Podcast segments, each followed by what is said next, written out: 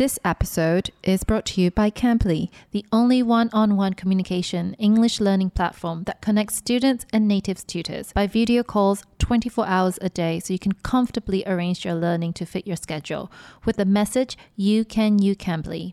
For those who know me, you guys know that I'm an international etiquette instructor, and part of learning etiquette is to master the art of conversational skills. I always recommend Cambly to my young students. It's a great way to practice your English through a conversation. Being able to connect to a native speaker anytime, anywhere, and strike up a conversation about anything for as long or as short as 15 minutes chat is truly the most flexible and convenient way to practice your English speaking skills. And as you know, practice makes perfect. Learning to speak English through a conversation can be so effortless and a great way to understand daily, social, even slang language so we can communicate more naturally and with ease. Cambly also offers a variety of courses focusing on fundamental of English fluency, professional development, and express yourself. These courses can be then filtered through beginners, intermediate, or an advanced level according to your needs. Cambly makes a great learning tool through the history lesson feature whereby you can rewatch, listen, and take notes on all the conversations you've had with your instructor. At the Finding Audio, Cambly has kindly given us 60% off for 12 months course and a free grammar book through code TFA60. This is only applicable until the end of November, so hurry guys!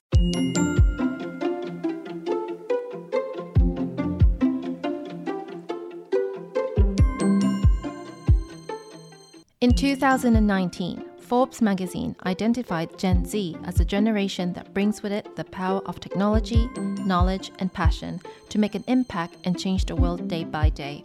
Hi guys, my name is Yen Li, and this is the spin off series 7 Day Inspo from Gen Z by The Finding Audio. 7 Day Inspo is a spin off series where at 6 a.m. every day, me and my representative Gen Z co host will talk about our favorite quote and how that influence our way of seeing the world, ourselves, and everything in between.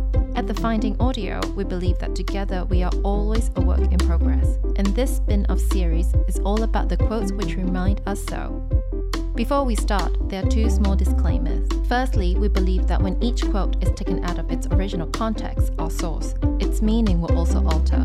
But this also gives the quote an opportunity to live a life of its own and brings different meanings to different people at different times. Secondly, if this is your first time at the Finding Audio, apart from the spin off series, we are still in the process of producing our second season in the main series, which will be released at 6 a.m. every Wednesday on Spotify, Apple Podcasts, Google Podcasts, and Zing MP3. Here with us today is Tùng Akwaaba. Tùng is co-founder of Mer, also known as Mer Vahai. Tùng describes himself as a blogger and Tùng Akwaaba on Facebook and his personal website, and as a boring person who knows many cool people. Thank you for coming onto the Finding Audio today. Um, before we start, could you tell me more about yourself and Mer? Yeah, well, my full name is uh, Nguyen Quang and I go by Akwaaba Tùng. Uh, and uh, I'm 22 years old. I'm currently studying in the United States, uh, College, double major in uh, economics and educational studies. And uh, a fun fact about me is that I've seen the sunset in 12 different time zones. From that experience, uh, I, I blog a lot. I blog on Akwaaba Tùng and I'm doing daily blogging. And yeah, I'm, I'm the co-founder of Mo. Uh, and Mo is basically, you know, it's an education startup in Vietnam where we uh, focus on niche and community building courses. Uh, we have the topics from ranging from politics, design thinking, film and philosophy, yeah, everything that people want to teach, and they come to us to find a platform to teach. So yeah, that's what we do. And what is the quote that you would like to share with us today? Yeah, the quote that I would like to share with um, Finding Audio today is that uh, if you ever think about giving up, um, maybe that's not your passion. Uh, it's by the director of Ròm, uh, Vietnamese art movie, uh, Trần Thanh Huy. I came across this this quote in um, quite an emotional night actually. Um, I was kicked out of my home uh, with uh, 50,000 you know Vietnamese dong on in my in my wallet. Basically went to the event to hope that I could find some students to you know go study at my course at Mo. That was the beginning phase of Mo. In in the entire event, uh, Huy and a feature producer and a feature artist talked about the process of him working on this movie and trying to put that from an idea to an actual movie in the cinema for eight years and within that eight years like a lot of things happen um, a lot of you know terrible things hard things happen but i think what made this quote really special to me is that uh, at the end of all of his you know rambling about how how this movie is one of his passion project and how he all of the crew refused to give up. Uh, i asked him but then you know not all of us are going to be successful right? Then how do, how do you know when do you know we should give up? And then this is the quote that, that he told me that, that he spoke to me at the end of the room. He told me that right if you ever think about giving up maybe that's not your passion. And he said that we they, they didn't work on this project eight year project because they know that at the end of the eight years it would be a success but they work on it because it, it is their passion so that hit me a lot because at that moment I, I realized that you know the obstacles that i'm facing at the beginning of mo is like baby for him and and I feel like if education is truly my passion, then I would do anything to to make it happen. So so that's why it, it had a profound impact on me. What is the key takeaway that you would like to dedicate to the listeners now that you've told me how the quote has impacted you?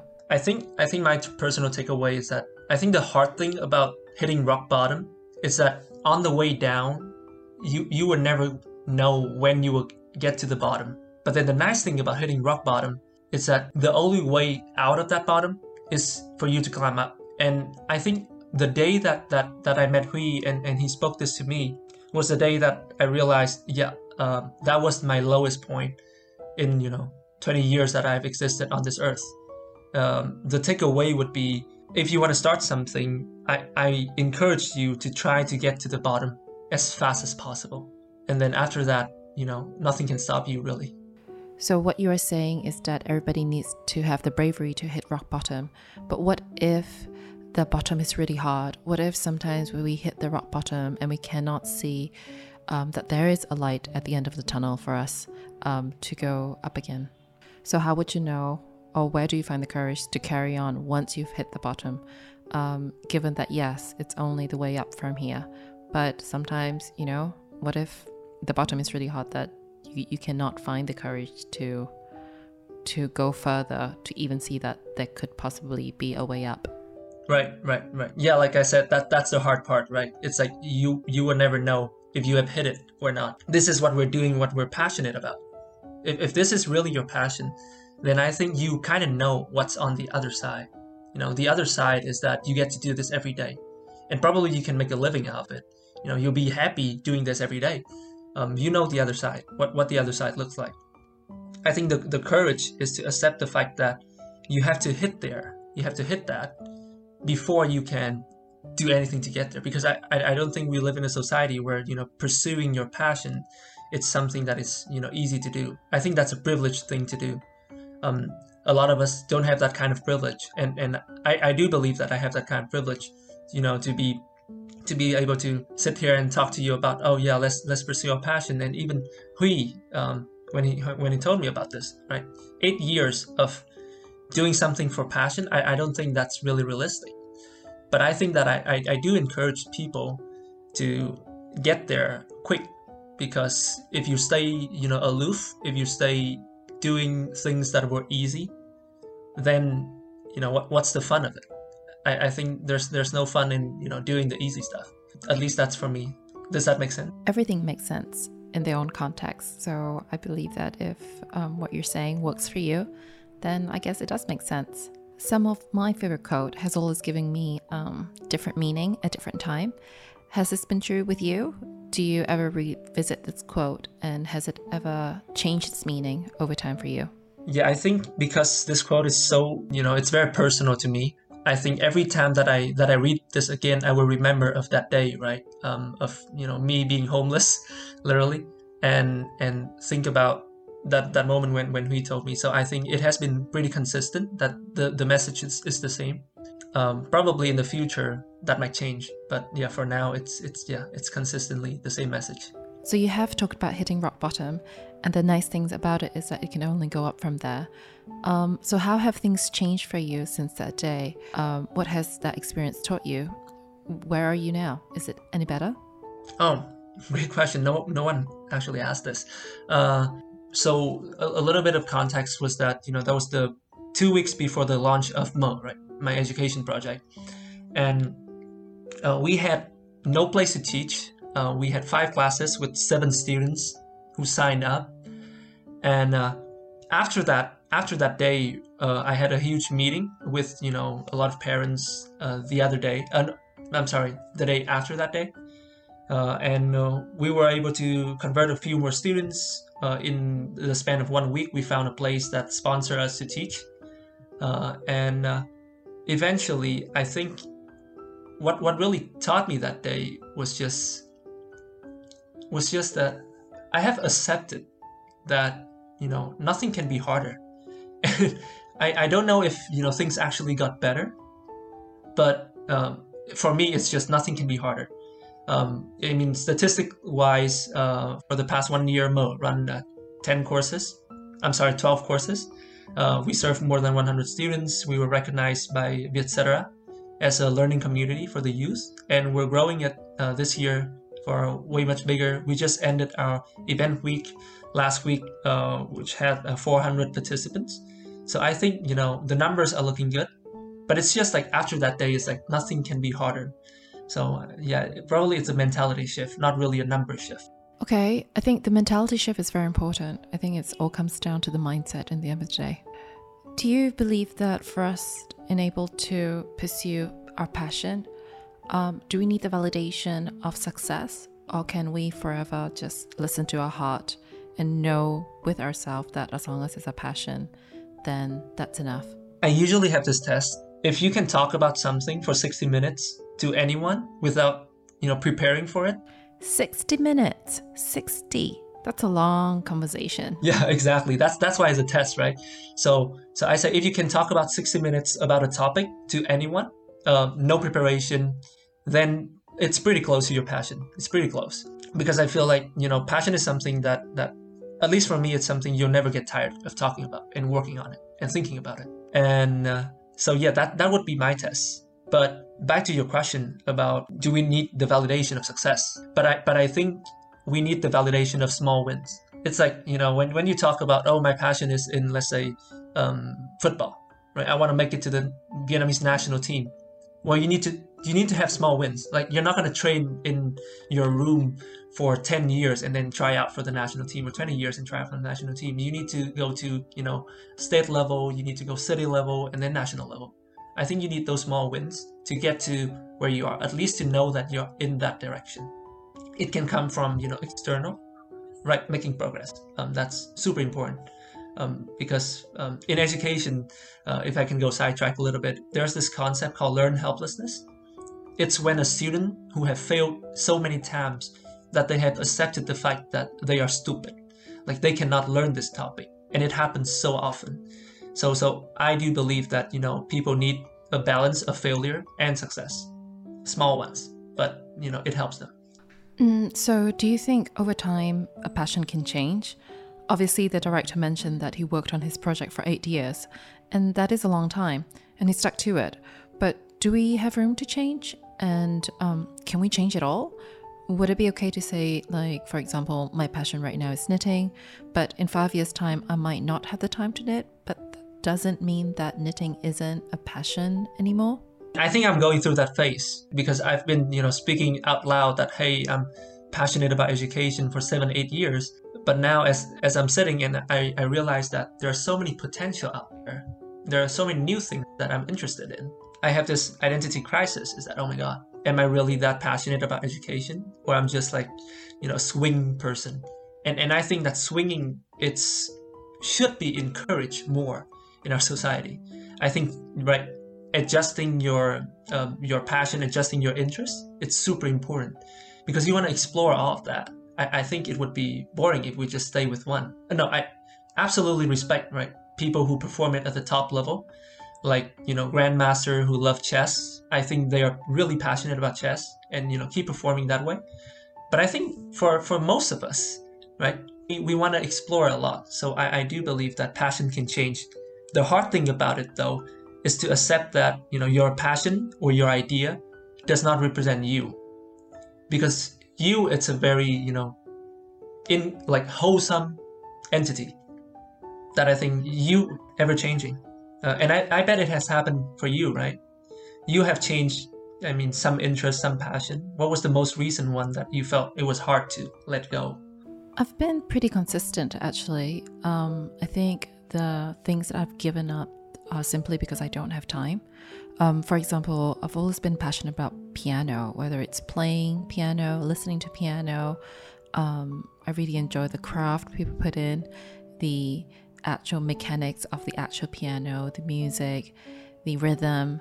Um, but I've never really put in the time. Well, actually, I did put in the time to study, but then I couldn't carry on because I just don't have time anymore.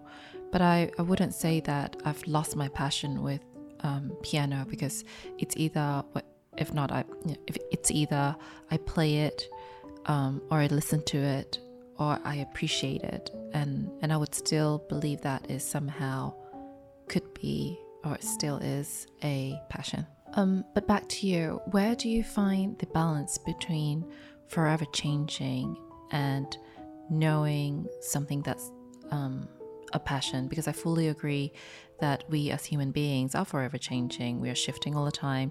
Um, we should be given the room and the space and the freedom to to change and grow. Um, I sincerely believe that's part of a journey of growing up.